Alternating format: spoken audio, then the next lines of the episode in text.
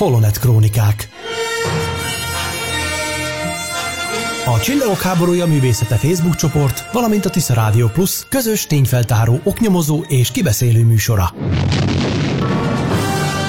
Friss hírek, legendás régi emlékek, pletykák és érdekességek. Mind egy műsorban. Holonet Krónikák. Az erő hullám hosszán.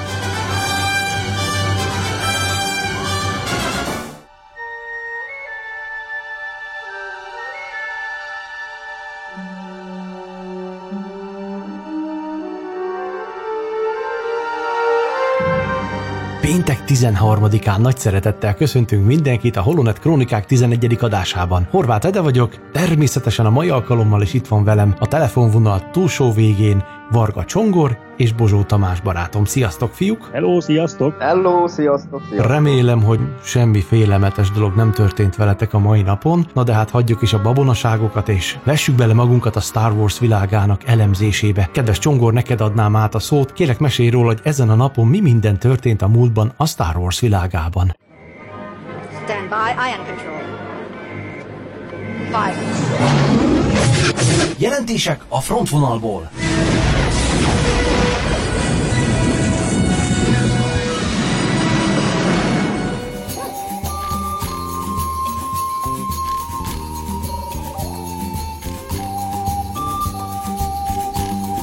37 évvel ezelőtt, 1981. július 13-án kezdődött el a Jedi visszatér sztori értekezlete George Lucas otthonában, amelynek során az alkotók, az agyak azt próbálták kitalálni, hogy miről szóljon ez a film, hogy mi, mi történjen benne, mi ne történjen, és mi történjen benne. Konkrétan öt napon keresztül tartott ez a bizonyos értekezlet, napi 10 órán át beszélgettek, méghozzá Richard Marquand, ugye a rendező, Howard Kazanjan, a producer, Lawrence Kasdan, a forgatókönyvíró, és természetesen George Lucas. És ezeket, a, amik itt elhangzottak, 268 oldalnyi jegyzőkönyv rögzítette, tehát baromi sok mindenről beszélgettek, és végül is itt alakították ki azt, hogy mi legyen a, a Jedi visszatérnek a története, hogy mi minden történjen benne. És azért csak néhány érdekességet mondanék, hogy mi az, ami még felmerült azokon a dolgokon kívül, amik végül megvalósultak. Tehát mi az, ami ötletként fel lett hozva, de nem valósult meg. Például, hogy Lendo halljon meg, önként vállalkozzon egy fontos misszióra, amit hajtson is vége, de aztán Darth Vader ölje meg, volt egy ilyen ötlet. Aztán volt egy olyan ötlet, hogy akkor Luke halljon meg, és leje a vegye át a helyét. Ez mind a kettőt, Lendot is, meg, meg Luke-ot is Lawrence Kasdan akarta volna megölni. Aztán volt egy olyan ötlet, hogy Vader, Darth Vader ugye, ha már lekerül róla a maszk, ez mindenképpen egy, egy szükséges jelenet volt ebben a filmben, de hogy a maszk alatt egy ősszakálló öregembert lássunk, volt egy, egy ilyen ötlet is, amit persze szintén elvetettek. Amit viszont nagyon furcsálok, hogy George Lucasnak volt egy, egy ilyen felvetése, hogy mikor Han Solo-t kiolvasztják, akkor ne csak vak legyen, de hiányozzanak a lábai, mert azokat nem sikerült kiolvasztani. No. Különös lett volna szerintem egy csonk, csonkalábú Han Solo. Aztán, de lehet, hogy ezt nem gondoltak komolyan Lucas se. Mindenesetre furcsa szerintem, hogy egy, egy ilyen is felmerült. Meg volt egy olyan ötlet is, hogy Luke vagy rohamosztagosnak, vagy birodalmi tisztnek álcázva jusson el a császárhoz, meg az is felmerült, hogy a felkelők ne pusztán megsemmisítsék a halálcsillagot, hanem foglalják el a halálcsillagot, és azzal lőjék szét a birodalom központját, ami már akkor úgy tervezték, hogy egy egész bolygónyi város, tehát amit a felhőkarcolók benőnek, csak akkor még nem Koruszán volt a neve, hanem Had Abbadon, ilyen érdekes név. Na szóval ez volt tehát 1981. július 13-ától 17-ig. Aztán kicsit korábbra menve az időben, vagy kicsit távolabb, 39 évvel ezelőtt, 1979. július 12-én csütörtökön a London közeli Elstree stúdióban vették fel a Birodalom visszavághoz azt a jelenetet, amiben Luke megkapja a műkezét. Ez volt 39 éve. És végül 42 évvel ezelőtt, 1976. július 16-án pénteken volt a Csillagok háborúja forgatása során az a nap, ami Carrie Fisher számára az utolsó nap volt. Tehát onnantól fogva ő már nem ment vissza a forgatásra, és kíváncsi vagyok, hogy mit tippeltek, hogy, hogy mi volt az a jelenet, amit ekkor fölvettek vele. Tehát szerintetek mi volt Leia Hercegnő jelentei közül az utolsóként felvett jelenet? Mivel össze-vissza szokták a filmeket fölvenni, ezért szinte bármelyik lehet, tehát nem, amikor nem tudom, Artúnak adta a üzenetet, gondolom én. Nagyon közel jársz hozzá, Tommy. Hát én úgy történetek próbálom a stúdió, én is úgy Akkor, amikor... is úgy már ismerem a sztorit, mármint a forgatási menetet, Aha.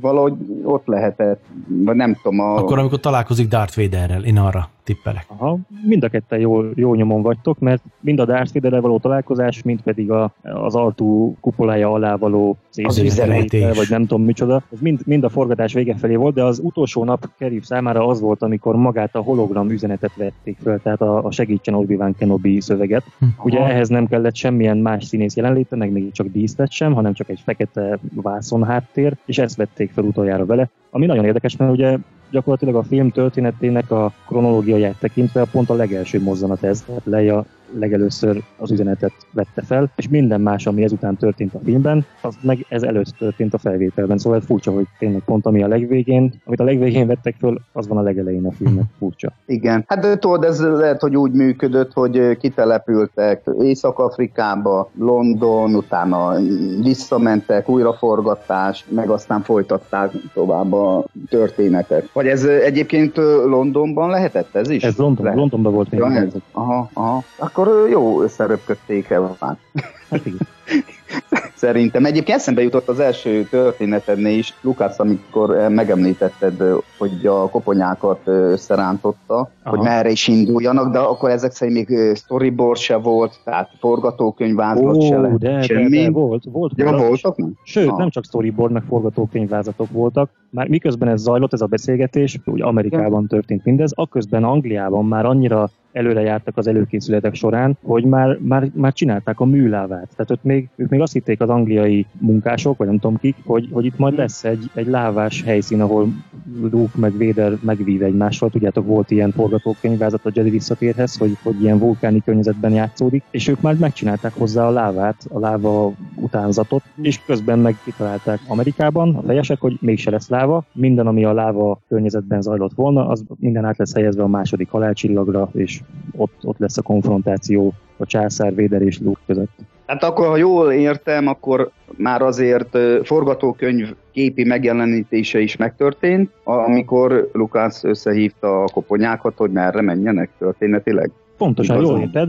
Addigra Aha, már, már létezett kettő forgatókönyvázlat is. Aha. És Ez akkor... nekem annyira fura, bocsánat, hogy így közbe szólok, de én Igen. mindig abban a szent meggyőződésben éltem, hát főleg gyerekkoromban, amikor még lövésem sem volt az egészről, hogy George Lucas ennek az egésznek a feje. Tehát ő az a mester, aki megálmodta, kitalálta ezeket a dolgokat, Amúgy és a többiek meg csak úgy, úgymond így kicsit segítettek neki, de hát most úgy tűnik, hogy ez egy csapatmunka volt. Csapatmunka, de azért nagyrészt Lukat, ez a, az összes fő, hm, hogy is mondjam, sarokpontok, vagy, vagy mérföldkövek a azok azért őtől leszármaznak, csak ugye a többiek azon finomítgattak, meg, meg faragtak, hogy mit tudom, párbeszédek hogyan legyenek, meg tehát apróságok. Tehát most akkor, ha már, ha már ennél a témánál tartunk, akkor egy-két dolgot mondok, hogy, hogy melyik ötlet kinek a fejéből pattant ki, tehát ami megvalósult a filmben.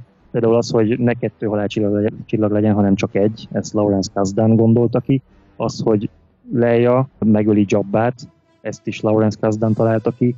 Az, hogy Luke a fénykardját Artuban rejti el, ez is, hogy is mondjam, nem egy óriási pontos momentum a filmben, tehát ezt nem Lucas találta ki, de, de azért mégiscsak egy jelentőségteljes dolog ez, ez a forgatókönyvírónak köszönhető. Viszont a főbb történet vezetés az mégiscsak George Lucas ötletéből alakult ki. De, De egyébként... Az, hogy, igen?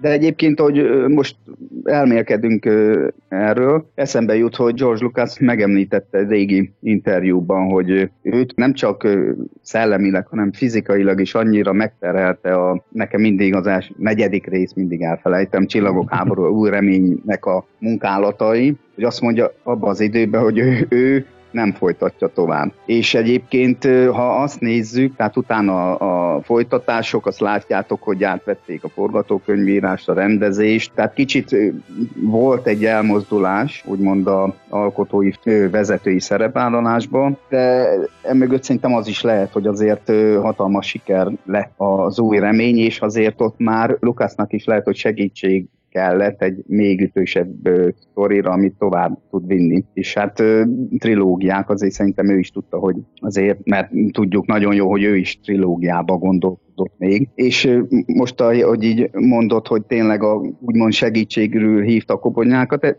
Tehát azért ezek neves rendezők, meg, meg szakemberek, tehát csak látni az, hogy azért egy ilyen ikonikus film is attól függetlenül, hogy George Lucas ő maga árulta el, hogy mennyire megterhelte, mind fizikálisan, mind szellemileg, és ő meg, azt mondja, meg hogy... a magánéletét is megterhelte. Így, hát így, így van, neki pihenésre van szüksége, de hát az idő nem úgy, hogy pihenjen, nem úgy adja, és való igaz, hogy mondja Csongor is, hogy beugrottak úgymond alvezérek is az alkotásba. Az első filmnél is voltak hát csoportosítva, munkálatok leosztva, ILM, itt ott, ott a, angol részegné Amerikában, de szükség volt Lukasznak erre. Azért gondoljunk bele, hogy ezek a személyek, akikről említést tették Csongor, tehát ők már más filmekbe is letették a évjegyüket. Igen, méghozzá a Indiana Jones-ban. Az is, így van, az is. Érdekes egyébként tényleg, hogy így elmélkedünk, de is meglepődött. Nekem is furcsa volt először ezzel szembesül, készülni, hogy van egy történet, látunk egy moziba felépítve időrendbe, és hát bizony a forgatások nem úgy zajlanak le. Tehát én egyébként tudjátok jól, hogy a, kimentek Dél-Amerikába is, Guatemalába mhm. azért a pár másodperces jeleneté. Igen. Kiment. De hát az is egy átcsoportosítás, valamennyi szakembernek át kellett menni, ez is pénzbe került, és hát mégis megtették, csak az lehet látni, hogy ez egy nagyon összetett dolog, amíg ez a film, illetve a trilógia aztán folytatásban megszületett. De azt, azt azért áruld el, mert nem biztos, hogy mindenki tudja a hallgatók közül, hogy milyen guatemalai jelenetre gondoltál. Kérlek szépen, a, amikor a Richard Edlundék kimentek szépen, és Lorni Peterson, ha jól tudom, tudjátok nagyon jó, majd Edének is be fog ugrani, amikor a zigszárnyúak a vadászkötelékbe megindulnak, meg a... amikor landol a falkon, és ott valaki abban a kis őrtoronyban nézegeti, hogy mi száll le, hova száll le. Az ő... Én teljesen képbe vagyok, tudom, hogy de... mik voltak a guatemalai jelentek. Nem, nem tudtam, hogy ez volt mindenkinek, hogy miről van szó. Igen, ez, ez furcsaság egyébként, mert Massassi templom, ha jól említem, Igen mindig bajban vagyok ezekkel a külföldinek, a nagy templom, a külső jelenetei megosztottak két helyszínen. Azt tudjátok nagyon jó, hogy van egy olyan jelenet, a bejáratnál játszódik, Igen. lent vannak fordék, azt meg ILM által is, ezt is stúdióban megalkotott jelenet. Ami még csak, még csak nem másod. is hanem valamelyik, valami nagy repülőt hangál. Igen, re, tényleg, tényleg, tényleg. Amit Kész, oda, később is használták most a... Amit később is használták igen. a, igen, a, a zsivány, zsiványnál. Uh-huh. Így, így van. Valami igen, ilyen londoni, azt hiszem a, ami valamelyik hadi repülőintézet vagy egységnek volt a világháborús hangár egyébként az. Igen. És tényleg ez is, hogy ez a pár másodpercek időrendben nem egymás után következnek, de hogy mekkora nagy utat tesznek meg ezek a, itt a meze a jelenethez tartozó témák. Igen, azt ugye ez egy nagyon kalandos forgatás volt ott Guatemalában, azt nem tudom mennyire ismeritek a sztorit, ami ezzel kapcsolatos, hogy Mesélj. állítólag, állítólag a, egy olyan repülővel utaztak oda, ami, hát képzeljétek el, a, ha már az Indiana Jones szóba jött, az Indiana Jones és a végzett temploma című filmben, amikor Jones utazik a repülőn a film eleje felé, ott tudjátok, ilyen mindenféle dobozok, meg ládák, meg tyúkok vannak, meg ilyesmi, és állítólag valami nagyon ehhez hasonló körülmények között utaztak oda a, a forgató csoport tagjai, tehát ilyen, ilyen ütött kopott repülővel, ahol szintén mindenféle nem utastér volt inkább, hanem raktér, és azon imádkoztak, hogy szét ne essen a, a repülő. és mikor megérkeztek, ugye akkora volt a páratartalom, hogy azt mesélték, már nem tudom melyik interjúban, hogy a, a cigaretta füst karikák percekig megmaradtak a levegőben, annyira párás volt a levegő, és hogy ugye ez a kis, kis őrtoronyszerűség, ez egy szemetes kukából lett összetákolva. az igen. Ami nagyon, ami nagyon nem tűnt nekik biztonságosnak, ugye azért egy viszonylag nagy mélység fölött. Szerintetek abban hogy szálltak bele? Tehát én mindig így próbáltam elképzelni, hogy az az hogy... izé, az, az mire való, meg, meg hogy? Szerintem Helikopterrel? Vagy valami... A történet, nem történet alapján szerintem az volt, hogy hát gondolom, hogy a Javin négyen játszódó jelenetben ez egy, ez egy lift, ami le tud, le tud ereszkedni, de, de hogy a valóságban hogy ment oda ki Lon Peterson, fogalmam nincsen, de a többiek nem mertek kimenni oda. Tehát a többieknek ugye volt már családja, meg nem tudom, tériszonya, és egyedül Peterson mert oda kimenni a, a mélység fölé, még hogyha jól figyelitek, még látszik is a szakálla ennek az őrszemnek, ugye Petersonnak óriási bozontos szakálla volt, és, és hát ez egy, azt hiszem valamiféle nemzeti park, vagy természetvédelmi Igen, terület. Tikán, a Tikán nemzeti park. Igen, Tikán. az, Köszönöm szépen, és a, ott közben jöttek a rendőrök, mert nézték, hogy valaki fölmászott a piramisra, és ott valamit szórakoznak, és ezek, ezek a hülyék, akik egy szemetes kukába kimászkálnak, és közben filmeznek. Szóval nagyon, nagyon kalandos volt ez az egész állítólag. Szerintetek kaptak engedélyt a akkori vezetést az államtól, hogy ott, mert gondolom akkor az tájidegen volt maga a rudazat is, ami tartotta az őrhelyet, hogy kaptak engedélyt ott barkácsolni, tehát az...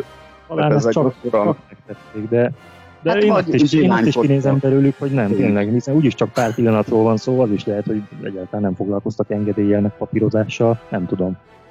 Van egyébként csoportunkban osztottunk meg olyan képeket, hogy Richard Edlund is a leskelődik jobbra-balra, stábtagok a piramis, nem tudom, hanyadik lépcsőfokán vagy nagyobbik ilyen járható részén figyelik, aztán kiderült tényleg Peterson, tehát Lorne Peterson a ilyen egyik nagy modellépítője, nem csak a Star Wars-nál, de hát én se gondoltam volna annak idején, hogy becsempészik ebbe a pár másodperces jelenet, szinte az első cameo.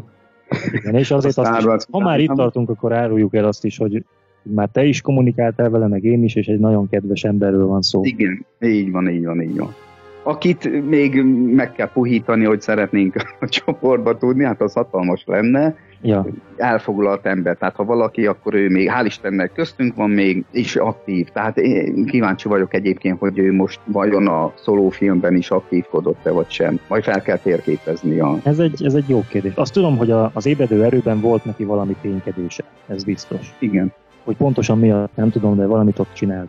De való igaz, hogy elfogadni. Minden második kérdésemre válaszol, csak a többi az elsikkad. Viszont nagyon jobban van Richard Kerrigennel, állítólag hetente együtt ebédelnek, meg az egyik a másiknak a keresztapja, ha jól tudom, de már nem tudom, hogy pontosan hogy is van ez. Szerintem Lon lehet a a Richard keresztlapra, gondolom, azt hiszem. Igen, majd lehet, hogy egyébként, ha most így megemlítetted a Richard Keringen is csoporttagunk, hogy esetleg majd hát, ha tud egy-két ilyen személyes infót, majd meg, megkérem rá, hogy kicsikarni Petersonból, hogy a dél-amerikai túráról, forgatásról esetleg egy, amit gondolom lehet, hogy már megosztott 800 ezerszer rajongók előtt, hm. de mi esetleg még nem tudunk róla, hát ha majd egy ilyen ebédelés, beszélgetés közben majd ki tud csikarni. Mert egyébként ezek a személyes történetek, ezek nagyon jók. Azért szeretem, mert látjuk magát a filmet, meg tényleg sok alkotási folyamatot megismerünk, de ezek a személyes forgatási élmények azért az, azok, azok szerintem a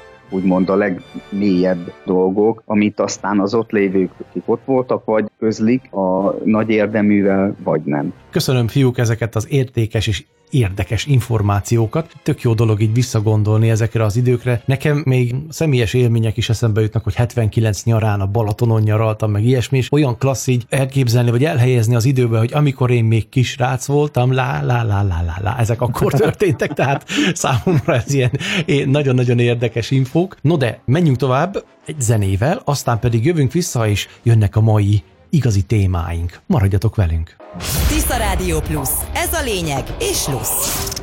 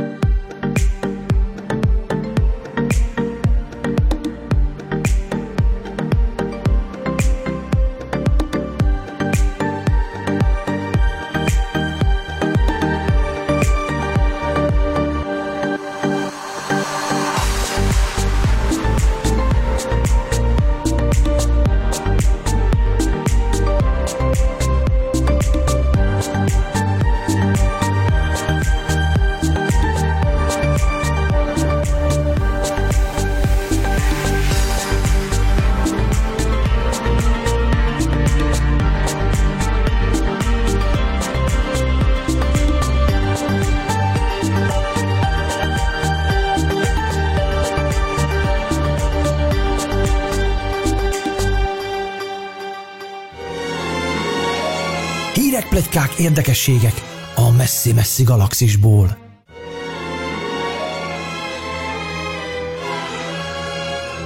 A félelmetes péntek 13-ai adást halljátok, melyben már eddig is sok-sok érdekességet hallhattatok, most pedig Tamás barátunk fogja elmondani, elmesélni azt a sztorit, amivel a mai napra készült.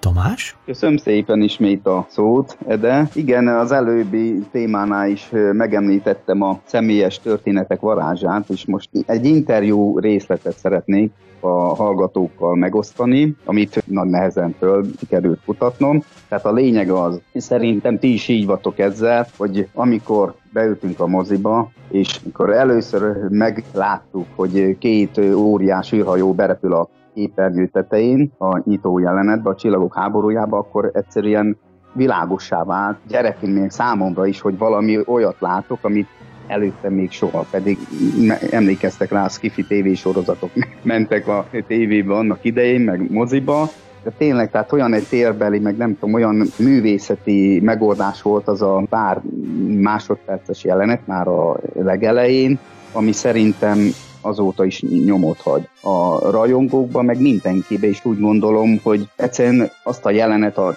ha látjuk, illetve ha beszélnek róla, akkor egyből tudják társítani, hogy miről is van szó. Tudják társítani egy filmhez. De hogy ez a mindez megszülessen, egy új kreatív csapatnak kellett úgymond összeverbuválódni, összeérni, ami 1975 nyarán egy észak-kaliforniai raktárban indult el. George Lucas keresett az ő filmjéhez, illetve annak megalkotásához egy olyan szabas stílusú csapatot, akik érdekes módon leginkább a 20-as éveiben járó művészek, animátorok, modellkészítők voltak, akik a filmjének úgymond ezt a fantasztikus hátterét képesek voltak megalkotni. Lucas egyébként valahogy megérezte bennük a tehetségüket, illetve nem csak a tehetséget, hanem a lelkesedést is, hogy egy hihetetlen új dolgot hozzanak létre. És szépen lassan megszületett a fény és mágia. Hát én magyarosan mondom, hogy az ILM csapata, alkotó csapata. Igen, és ami az ipari fény, ipari fény és mágia. Így, így van, igen. És ami az érdekes, és ezért mondom, hogy ezek a személyes történetek, amit majd így felvázolok, valahogy más is megvilágítja azt a kort, illetve azt a srácokat, hogy érdekes módon abban az időben nem a szakzsargon, meg a szakmai elit, hanem a, a hétköznapi emberek, akik ott látták őket a városban, stúdióban, vagy látták ott működnek, meg ügyeskednek, róluk azt mondták, hogy ezek a srácok őrültek. Illetve az, hogy ifjúság és tudatlanság párosul hozzá. Hát most gondoljátok bele, nem? Hát abban az időben is volt gondolom egy trend, hogy filmeket így készítünk, ilyen technikával, ilyen emberekkel kész. George Lucas egy teljesen újat hozott ezáltal is. Tehát nem csak magával a történetével, hanem ezáltal a irányvonallal, úgymond az alkotói irányvonallal, és hát az idősebb, gondolom az idősebb korosztály mondta ezekre a csoda bogarakra, hogy ezek a srácok megörültek. Na már most ennek a csapatnak a úgymond vizuális effekt hatás felügyelője John Dijkstra volt. És most kérlek szépen, Csongor, teljesbítsék ki engem. Igen, én is megmondom őszintén, ilyen, ilyen vezetéknevet még az életemben nem láttam máskor, és én is azt hittem, hogy Dijkstra a neve, de aztán pont a az előbb említett Richard Kerrigan volt, aki felvilágosított bennünket, hogy az Dykstra, még nehezebb kiejteni. John Dykstra-ról van szó. Így van, tehát én is, de ez is fantasztikus látod, hogy abba a világban élünk, ami tehát én a internet világán annyira soha nem voltam benne, nem is nagyon érdekel, annyira el voltam, nem is nagyon vezérett semmi, de most már úgymond megláttam én is egy jó dolgot benne, mert hát ugye ez azért 10-15 évvel ezelőtt ilyen első kézből jövő információt nem jutott, információhoz nem jutottunk volna. Tehát Dijkstra? Dijkstra? Dijkstra, igen. jó, majd nevezem Johnnak. Tehát az a lényeg, hogy akkor így van, John egyébként akkor 27 éves volt a interjú szerint, tehát az a lényeg, hogy Lukász, illetve a elképzelését a film forgatókönyve egy új űrhajók garmadával, flottájával járó ilyen epikus térbeli csatákat követelt meg. Eleve már a forgatókönyv írás is, illetve maga a forgatókönyv, tehát tessék fiú, itt van, nem egy-két űrhajó, hanem ilyen flottáknak a csatáját, illetve egy nagy térbeli, epikus térbeli jeleneteket követelt meg, de már most ezt kellett, hogy kitalálják ezek a zsenik, hogy ezt hogy oldják meg. Ráadásul nagy sebességgel. Itt szágódozásról van szó, nem csak annyi, hogy repkednek lassan az űrben, mint a korábbi sci filmekben, hanem, hanem nagy sebességű, lendületes hajszáról, és ez volt a plusz kihívás még. Egy, egyébként erre is kitérek, ez azt is jelentette, nem csak új technológia felépítését, vagy kifejlesztését, majd erre is rátérek, hanem modellalkotások armadáját, mert modellek armadáját tette szükségessé. Tehát a modellépítők akkor elkezdhettek azért flottákat csinálni, tudod, tájvadász, X-wingektől kezdve. Na mindegy, tehát ez egy mellékszál. Tehát az a lényeg, hogy Dijkstra és csapata a kamerák nagy részét új rendszerre építették föl. Ami nagyon érdekes, hogy egyébként Dijkstra mielőtt ide került volna, egy városnak, egy megyei forgalmának a szimulálását végezte el, amit ilyen 16 mm-es fényképezőgépet vetettek be, amit egy nem mondom milyen típusú számítógép programozásával irányítottak. Tehát az egész ötletnek érdekes módon ez volt az alapja utána, és ez a számítógépes kamerarendszer alapozta meg, ahogy mondtam, végül a nagy áttörést a mozgásban és a képekben, amit végül az ILM elért. Milyen, hát igen, tehát én se gondoltam, hogy egyfajta rendszer képítés, de aztán egyébként evidencia, hogy valahova akkor Dijkstra is visszanyúlt, van ennek a rendszernek egy úgynevezett előtörténete. Egyébként nagyon érdekes, hogy maga a munkálatok se voltak egyszerűek, mert tehát a napsü- napsütötte azt hiszem Fernando, San Fernando völgyének központjában a csapat általában mindig éjszaka dolgozott. Nappal olyan meleg volt, még meg is említette Dász, hogy nap folyamán nagyon meleg volt, és nem volt egyszerűen légkondi. Lukász elfelejtett, hogy akkor még nem volt anyagi háttér hozzá, nem volt egyszerűen légkondi a stúdió épületében, és úgymond éjszakai csapat dolgozott, és ennek van egy külön pikantériája, úgymond egy sztoria, meg is említi, hogy egyébként sok próbát, illetve a sok próba alatt rengeteg hiba történt a korai időszakokban. Mielőtt egyébként a Fox a film támogatója pontosan meglátta volna, miről is van szó, mármint a, hogy mi történik ott végül is az ILM stúdiójában. És képzeljétek el, Dijkstra elmesélte, hogy a stúdió vezetői napközben megjelentek a raktárban, az ILM raktárjában, illetve a stúdióban, hogy hát végül is azért egy kis látogatás, új munka látogatás. Revízió.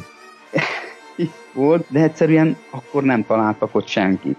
Egy valamit találtak, képzeljétek el, és aztán ez is, Tongor, neked is beugrott erre egy sztori, hogy egy vízeskádat találtak a stúdióban folyában, és amiről nem tudták, hogy miről van szó. Aztán tájékoztatva lett a vezetőség a munkafolyamatról, és egyébként Dijkstra elmesélte, hogy amikor kellett, munkálatok során, aztán váltottak napszakot is, akkor bizonyos srácok, amikor meleg volt, kimentek, merültek egyet a hűs vízbe, aztán vissza alkotni. És képzeljétek el, hogy volt egy olyan időszak, mikor mindezt meglátta a Fox Studio vezetősége.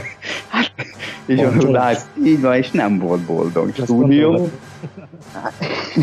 és akkor Dyson így is emlékezik meg erről az időszakról, hát a Fox nem volt túl boldog. Na mindegy, de ami a lényeg, hogy a, végül is, de utána a hűsítő fürdő után ezek a fiatal zsenik utána visszamentek, és a, a stúdióba, raktárba, és olyan fénytechnikai rendszereket, kamera mozgásokat, modern rendszereket fejlesztettek ki, amik végül aztán a modellek, annak méretét, illetve építési technikáit megváltoztatta. Az egész munka folyamatban, alkotási folyamatban Dijkstra ezt megemlíti, hogy minden, minden egyes technikai vonalat megváltoztattak. És ami nagyon érdekes, hogy megemlíti, hogy mindenhol onnan kölcsönöztek technológiát. A légi, orvosi, katonai technológiákat kölcsönöztek, finoman ilyen technológiákat elloptak. Hát nem szó szerint loptak el, hanem lehet, hogy magukhoz vettek ilyen fejlesztéseket. Egyébként nagyon kíváncsi lennék egyszer, ilyen mélyebb ismeretre, hogy ugyan mik jelentenek, tehát mi jelent ez. Na mindegy. Én úgy tudom, hogy például fegyverek, nem? Tehát az ilyen eredeti katonai cuccok voltak. Hát igen, nem volt közük, tehát azt Birodalmi a nem az igelem. Ja, nem tudom. Ők azzal hát nem a... foglalkoztak, hanem, hanem a, ugye csak a vizuális effektusokkal. Tehát az, amit te mondasz, Ede, hogy, hogy fegyvereket alakítottak át, azt az angol művészeti részekben végezték Londonban. Egyébként... Jó, ti mindenre tudjátok a választ. Hát Roger, Roger Christian volt annak a vezetője, és ő, ő, igen, ő ott Angliában csinálta ezeket, de igen, én is kíváncsi lennék, hogy mondjuk az orvos technológiából mi, mi a francot, igen. milyen műszereket vehettek át ők magukhoz, meg de, de én úgy gondolom, hogy Dijkstra ezen mondata lehet, hogy az általános, lehet, hogy nem csak az ILM munkálataira gondolt, vagy nem tudom, orvosi, de le, lehet, hogy orvosi technológia, lehet, hogy olyan anyagokat használtak is a, mit tudom, a modellkészítéskor, vagy lehet. a díszletnél, amit esetleg lehet, hogy orvosi anyagok, a jó Isten tudja. Tehát ezt majd egyszer hát, a sikerül majd. Az is lehet, hogy még csak injekciós tűre gondol, hogy egy injekciós tűvel tudtak befecskendezni valahova a modellbe egy ragasztó anyagot, vagy akármi. Hát, lehet, hogy, hogy erről is aha, beszélt. Vagy lehet, hogy olyan anyagokat is használtak, nem tudom. Tehát ilyen se, ami, ami imitál valami. Meg lehet egyébként, tudjátok, nagyon jó, hát a robbanásokhoz is milyen kémiai, mit tudom én, ilyen kis, nem azt mondom labort, hanem eljárásokat használtak a robbanások megjelenítéséhez, és hát ott is lehet egyébként orvosi, illetve hát katonai technológia.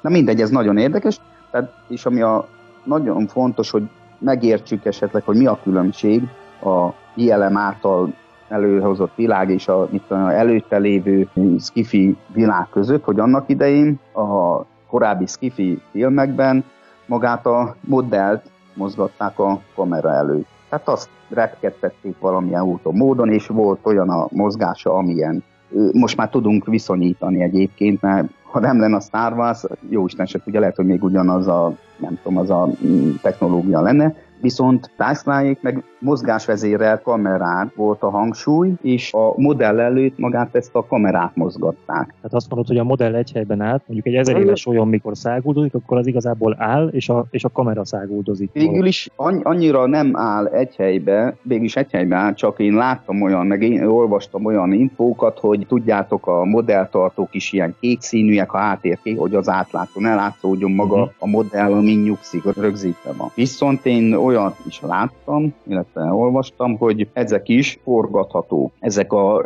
állványok, illetve a modell azon forgatható, viszont nem biztos, hogy maga a számítógép mozgásvezérelt által van mozgatva. Lehet, hogy egy új jelenethez fordítottak, mielőtt elvították a újabb lövést, úgymond újabb forgatást fordítottak a egész modellen. Tehát nem biztos, hogy akkor fordult a modelltartón a modell, amikor közelített, illetve azt hiszem 8 pontba tudott elfordulni ez a kamera, hanem lehet, hogy utána csináltak egy szünetet, új bevágás, és akkor lehet, hogy akkor forgatták meg valamerre más szögbe döntötték máshogyan a modellt. Uh-huh. Ez egy óriási nagy dolog volt, és ami a nagyon nagy dolog, újítás volt ezzel kapcsolatban, hogy mivel a kamera mozgása számítógébe volt beprogramozva, magák a motoros mozdulatok nagyon pontosak voltak. Tehát nem, értitek, nem egy ember, vagy nem, nem tudom én, egy állványon valaki mozgatta, hanem egy számítógép mozgatta magát a kamerát, és ami nagyon pontos volt. És akkor itt van az hogy igen, és ezt a programot ki kellett találni, hogy de jó Isten, hogy hogy forduljon, hát mind ahogy említettem ez elő, a kamera 8 pontba tud elforogni össze-vissza. Mindegy, és ami a nagy lényeg, hogy ezáltal tehát hogy így beprogramozott, mozgásvezérelt rendszer kitaláltak, kifejlesztettek, ezáltal mindig újra és újra meg lehetett ismételni magát a forgatást. Tehát amíg jó nem lett, és hatalmas nagy időt tudtak megspó. Egyébként ez az újítás elengedhetetlen volt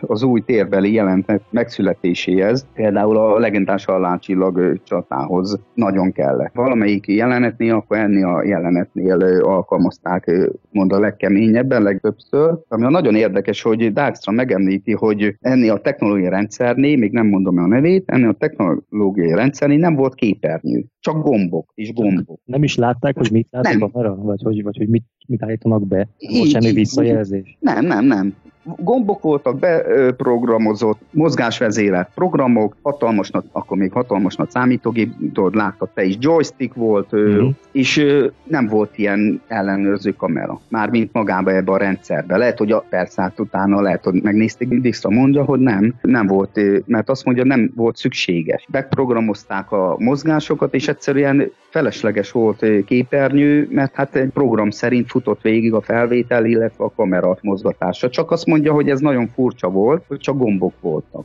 gombok, gombok hátán hegyén. Hm. Na és akkor ide térünk, ez is nagyon érdekes, hogy Dijkstra végül is Dijkstra Flex nevet kapta ez a mozgásvezérő rendszer, viszont John elmondta, hogy a cím nem az ő ötlete volt. Tehát ez is nagyon érdekes, lehet, hogy a társak aggatták rá erre a rendszerre, a Dijkstra Flex kamerarendszerre a nevet, de a, aki úgymond kifejlesztette, ő maga árulta el, hogy ez nem a ő ötlete volt ez a névadás. Az új technológiai rendszernek másik nagy előnye volt, hogy megemlíti, hogy korábban, az korábbi kifi filmeknél akár egy-két hétig is dolgoztak egy felvételen, egy jeleneten, hogy jó legyen de mikor ez az új technológia megjelent, itt minden, minden felgyorsított. Egyetlen nap alatt több, több modell jelenetét is felvehették, ugyanazon a helyszínen, ugyanazzal a háttérrel. Szerintem, ha tényleg lehet mondani, hogy George Lucas filmje úgymond kultúrát, új kultúrát hozott, betört a kultúrába, így a technológiai szinten, nem értem, mondtam régebben is, hogy ez a film teljesen újat hozott a filmalkotás szintjén is, hát így nem véletlen kaptak ezek a fiúk aztán Oscar díjakat. Illetve a másik érdekesség volt, hogy a, a csapat az új megközelítést alkalmazott, tehát a modellek többsége valójában kicsik voltak, mint képzeljétek abban az időben a gyerekeknek készült játékok. Egyszerűen a jelenetek nagy csatáit ilyen skálájú remek művekkel forgatták le. Persze vannak azért úgymond méretbeli eltérések is, mert hát azért minden falkon tudjuk nagyon jó a méretbeli alkotás, de azért úgy relatíve kisebb modelleken, többségében kisebb modelleket is alkottak, illetve azokkal dolgoztak. És elmesélték, hogy az egyik legnehezebb dolog az volt, hogy egy ilyen miniatűr modell fényét olyan módon alakítsák ki, ami valóságosnak tűnik. Tehát úgy jelni kellett a fényforrásra, azt hiszem a mélység élességre, árnyékok élességére, hogy a modell egy teljes méretű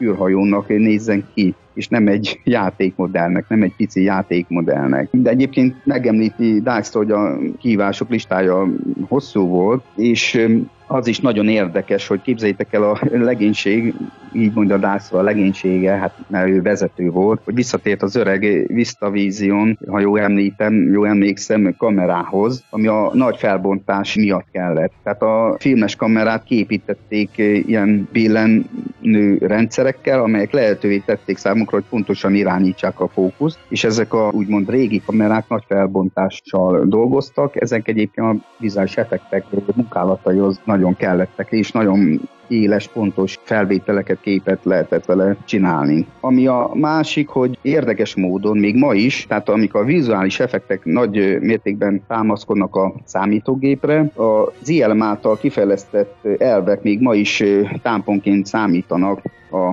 mai technikában, tehát nem, nem haltak meg ezek a fogások, úgymond, a technológiai fogások, mert érdekes módon a számítógépes képalkotó programok, játok a computer grafika, ami aztán kialakult a CGI, legkorábbi verziói nagyon jól, verzióiban nagyon jól felismerhetőek voltak azok számára, akik számítógéppel vezérelt kamerákkal dolgoztak, tehát azok a programok, mik még az első verzió voltak ezeknek a számítógépes komputeres programoknak, voltak még, hol táplálkoztak. És egyébként a mozgás lebontására ugyanazon módszerek vonatkoztak. És ami nagyon érdekes volt, Dászra utolsó mondatai, illetve utolsó élet személyes élménye, hogy ő megemlítette, hogy utána ő már soha nem dolgozott más Star Wars filmekben, de mégis büszke, miért is ne lenne büszke az első, az ő, így, az ő filmjére, és megemlíti, hogy dolgoztál egy forgatókönyvíróval, dolgoztál egy rendezővel, hogy megalkoss egy olyan illúziót, amit meg tudsz teremteni.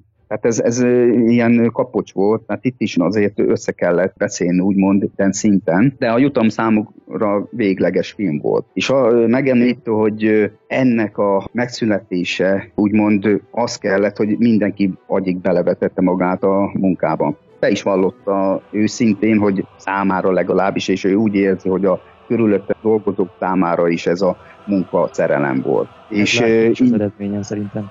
Így van, és így született meg a csoda. Azért meséltem el ezt nektek, és még egyébként lesznek még ilyen interjú feldolgozások, úgymond, hogy lássuk, mikor itt személyesen elmondja valaki, azt a történetet, amit addig hallottunk, vagy félig ismertünk, vagy nem ismertünk, azért mindent valahogy másképp világít meg. Köszönjük szépen Tamás ezeket az infókat, de most egy kis zene talán már jó lesne a füleinknek, tehát következzen egy Star Wars tematikájú zene, aztán pedig kivesézzük a most hallottakat. Maradjatok velünk! Az önkedvencei a nap 24 órájában. Tiszarádiópusz.hu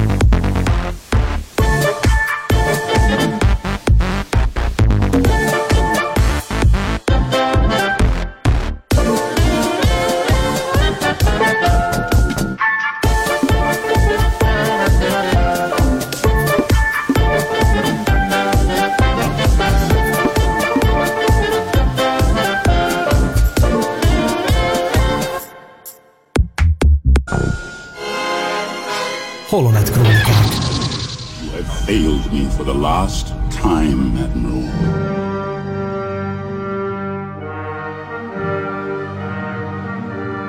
A péntek 13-ai adásban a Tamás által elmesélt dolgok átbeszélése következik. Gondolom Csongor, te már is tele vagy mindenféle ötletekkel, gondolatokkal.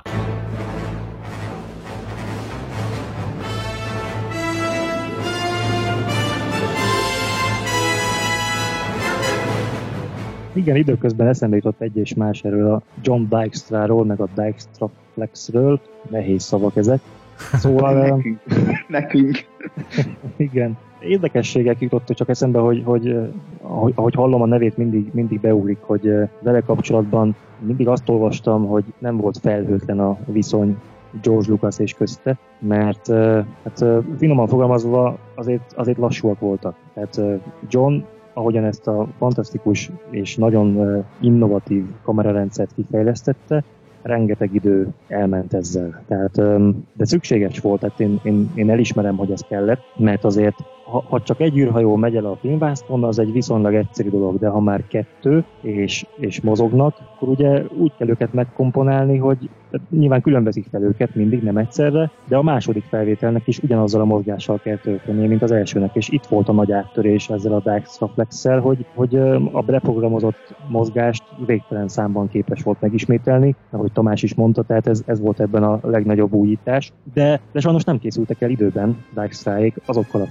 felvételekkel, amiket már fel kellett volna használni közben az angliai forgatáson, mert ugye azt mindjárt tudjátok, hogy ezek a, az olyan snittek a filmben, most a az új reményről beszélek. Az olyan snittek, amikben eh, egy, egy pilóta fülke látszódik, és nem csak a szereplő, az élő szereplő látszódik, hanem az is, ami a, az ablakon kívül van a, a világűr csillagoknak, esetleg egy másik űrhajó vagy égitest. Ezeket ők mind az volt az eredeti terv, hogy, eh, hogy mind már a, a londoni forgatás közben oda vetítik a háttérbe, és magán a fő kamerán belül már megvalósul a, a, a vizuális effektus. Tehát nem kell utólagos munkát végezni ezekkel. Plusz akkor maguk a színészek is látják, hogy mire kell reagálniuk, meg hogy mit látnak a szereplők. Tehát ez, ez volt az első elképzelés. Csak ezek nem készültek el. Tehát mire oda kerültek, hogy mondjuk, mit tudom én, obi azt mondja, hogy ez nem hold, hanem egy űrállomás, ott kellett volna már lenni a halálcsillagnak előttük kivetítve. De nem volt ott, vagy nem úgy volt ott, vagy nem sikerült összehozni rendesen. És ez okozta az egyik fő fejfájását George Lucasnak, hogy akkor innentől fogva kénytelenek lesznek a háttérvetítés helyett azt a megoldást választani, hogy beraknak egy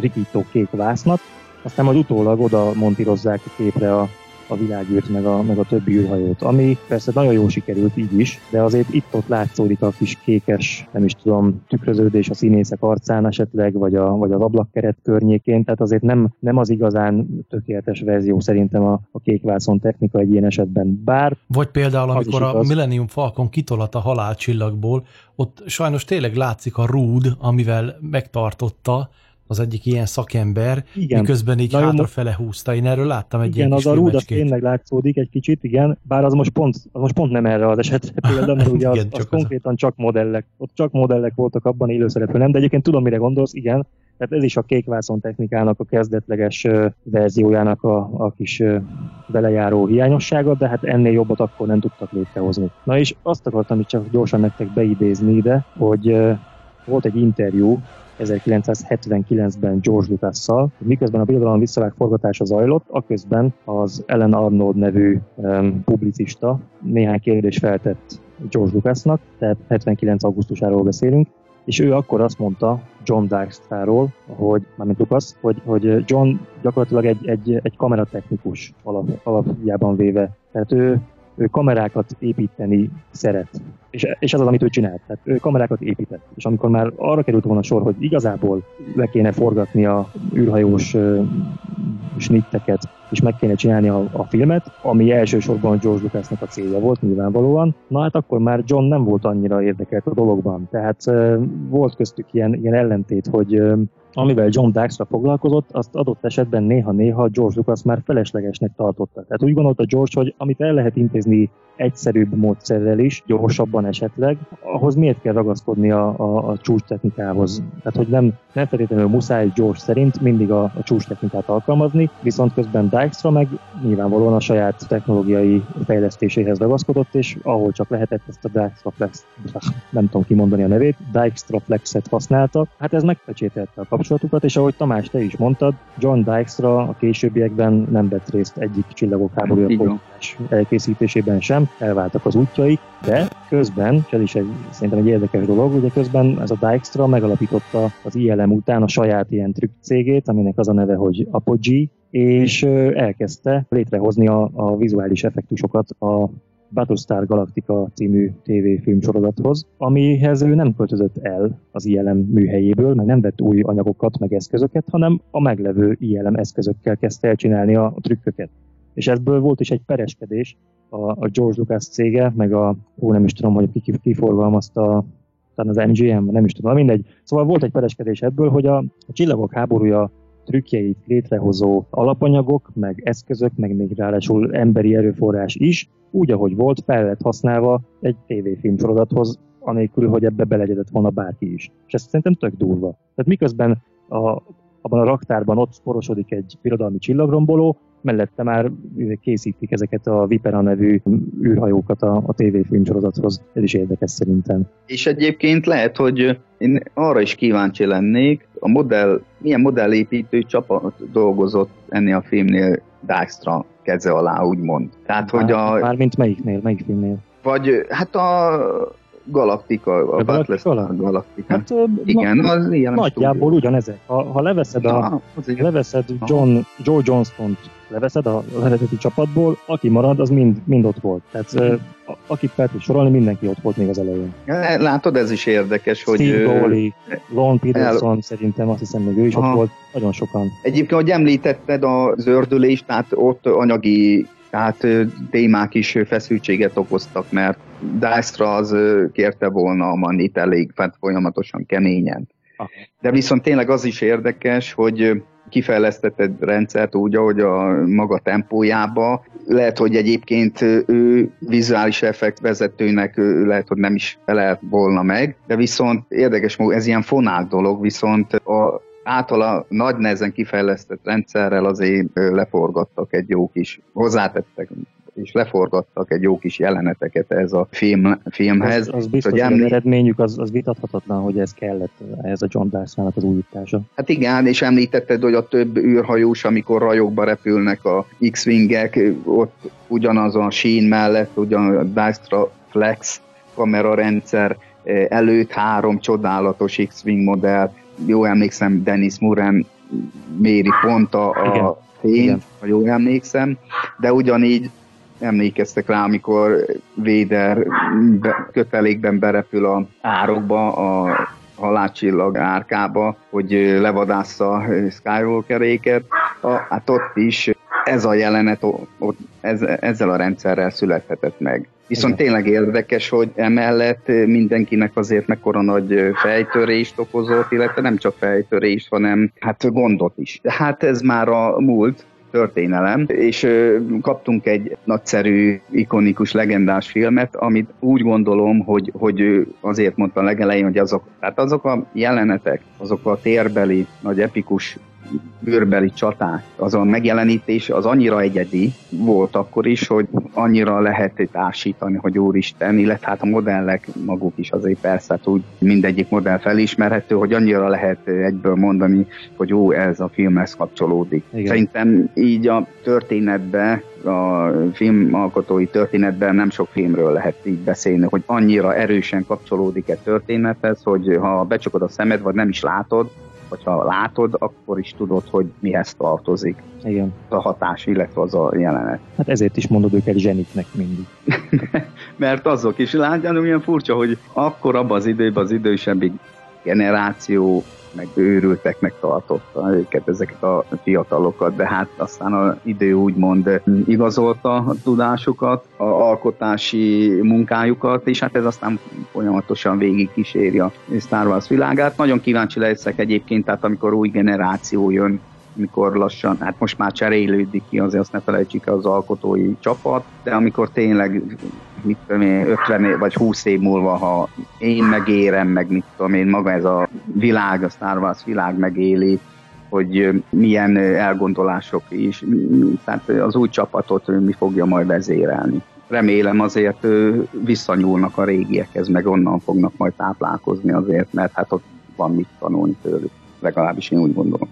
Nagyon szépen köszönöm ezeket az értékes hozzászólásokat, gondolatokat. Most hallgassunk meg egy újabb zenét, aztán pedig, ha jól tudom, Csongor még valami érdekességgel készült ma számotokra. Zenében az igazi plusz.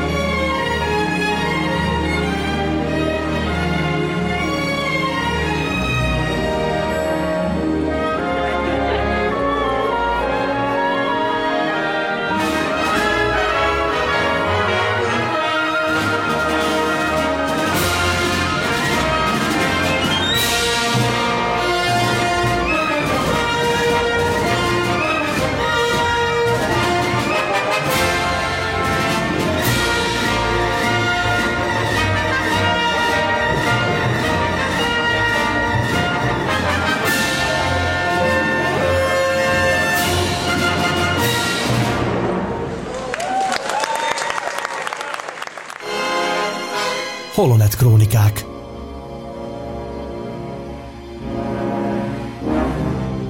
A Péntek 13. adás utolsó fejezetéhez értünk, és úgy tudom, Csongor, hogy készültél valami érdekességgel. Át is adom neked a szót. Köszönöm szépen. Nem tudom mondani nektek az a név valamit, hogy Angus McInnes. Hm. Természetesen. A mesternek nem lehet olyat mondani, hogy ne tudja. Tamás mester. Én viszont nem tudom sose, hogy ő most magyarul arany vezér, vagy arany egyes volt. Gold Vezérként tudom én. Gold Arany vezér? Szerintem igen. is igen. Én vezérként tudom. Úgy Jó, rémlik. én is csak néha meg arany egyesre gondolok. Na mindegy. Szóval őról van szó, amit most szeretnék csak gyorsan megosztani veletek. Gondolom nektek is feltűnt, hogy amikor arany vezér vezeti a, az Y-szárnyúját, mindig lesüti a szemét. Mindig, mindig lefelé néz. Nekem legalábbis ez feltűnt, hogy elég gyakran pislant lefelé. Mindig annak tudtam ezt be, hogy valami műszert ott nem nyomogat, vagy... Hát figyeli a monitort. Vagy a monitort figyeli, és hát nem erről van szó, hanem képzeljétek el, hogy Angus, amikor megkapta ezt a szeretet, hogy ő lesz majd a, a, az aranyvezér, vagy arany egyes, akkor ő megtanulta a szövegeit természetesen, ahogy kell, és mikor eljött az ideje a forgatásnak, akkor azt kérték tőle, hogy adja elő az összes szövegét egy húzamba. De ő erre képtelen volt, mert ő úgy tanulta meg a szöveget, hogy mond valamit, és tudja, hogy arra a másik szereplő majd a rádión keresztül mit válaszol, és ő pedig arra válaszol ismét. Tehát neki kellett volna egy úgynevezett végszavazó. Igen, egy párbeszéd. De erre nem voltak hajlandók a forgatáskor ezt biztosítani, hanem továbbra is az volt az elvárás, hogy ő egy, egy az egybe zsinórban mondja el az összes szövegét, és, és ezzel vége is a forgatásnak részére. De ezt nem tudta teljesíteni, mert egyszerűen nem így tanulta meg. És ezért az volt a megoldás, hogy megkapta a szövegét, a, a térdére volt rátéve a, a lap, ott volt az összes mondata, és ő olvasta onnan. Ezért néz le folyton az aranyvezér a térdére. Alázatos. Hát, hát igen, mert az lehet, hogy a hallgatók is tudják, hogy tehát amikor a totál közeli pilóta fülkés jelentet csinálták, hát ott a, a Zor, a hajó emlékszem mindegyik jelenetni azért, illetve stúdiós munkánál or nem volt elkészítve. Igen. Csak a kamera szintjéig a műszerfal, a szárny egy látható része is kész. De hát ez nekem még a vörös vezér, most nem jut hirtelen eszembe a neve, nekem a, még a vörös vezérnek a, így, hogy most eszembe jut ez a jó kis történet, kép jut eszembe állandóan, tudjátok, amikor vagy szandál, vagy papucs ja, van rajta, olyan pillanatot örökítik meg, hogy közben megy a felvétel, előtte azért tényleg ott be van állva minden komolyan, ő is komoly arccal be van van öltözve, háttér meg van csinálva, és közben hát látszik a kis papucs, hosszú nadrágban van, sokáig érő nadrág, de vagy papucs, vagy szandálba ott ücsörög. Egyeseknek, lehet, hogy egyesek azt mondanák illúzió romboló, de nem, szerintem ez, ez annyira plusz, szerintem. illetve hozzá, aha, hozzáad a történethez, hogy hát ez, én először észrevettem, tehát ez engem nem szomorított el, vagy nem háborított fel, hanem egy, egy, egy jót nevettem, meg most már ez mindig szerintem belém rögzült, hogy most ez, nekem ez például új volt aranyvezérrel kapcsolatban, de ez is hatalmas sztori. Hát úgy látszik, hogy hát Csongor, lazaság. Ismét, Csongor ismét hozta a formáját, a műsor végi poén ismét nagyobb durrant. Nagyon szépen köszönjük, kedves urak! köszönöm én elsősorban, hogy ilyen nagy lelkesedéssel és kitartással és hittel csináljátok ezeket a műsorokat. Ma is gondolom mindenki egyetért vele, hogy olyan a Star Wars világát érintő titkokat tudhatunk meg, vagy érdekességeket, amelyre szerintem itt Magyarországon ez a műsor, illetve ez a két úriember, aki ennyire képbe van a Star Wars világát, illetően hát egy nagy ritkaság és egy egyedülálló, egy igazi unikum, hogy így mondjam. Nos, hát nagyon szépen köszönöm ezt a mai alkalmat is, és hát gondolhatjátok, érezhetitek, elérkeztünk a műsor végére. A jövő héten, pontosabban két hét múlva ismét találkozunk, mindenkit hívunk és várunk vissza. Horváth Ede vagyok, és itt volt velem két műsorvezető társam. Bozsó Tamás! És Varga Csongor. Sziasztok! Sziasztok! Szerbusztok, hello! Holonet Krónikák A Csillagok háborúja művészete Facebook csoport, valamint a Tisza Rádió Plus közös tényfeltáró, oknyomozó és kibeszélő műsora. Friss hírek, legendás régi emlékek, pletykák és érdekességek. Mind egy műsorban. Holonet Krónikák. Az erő hullám hosszán.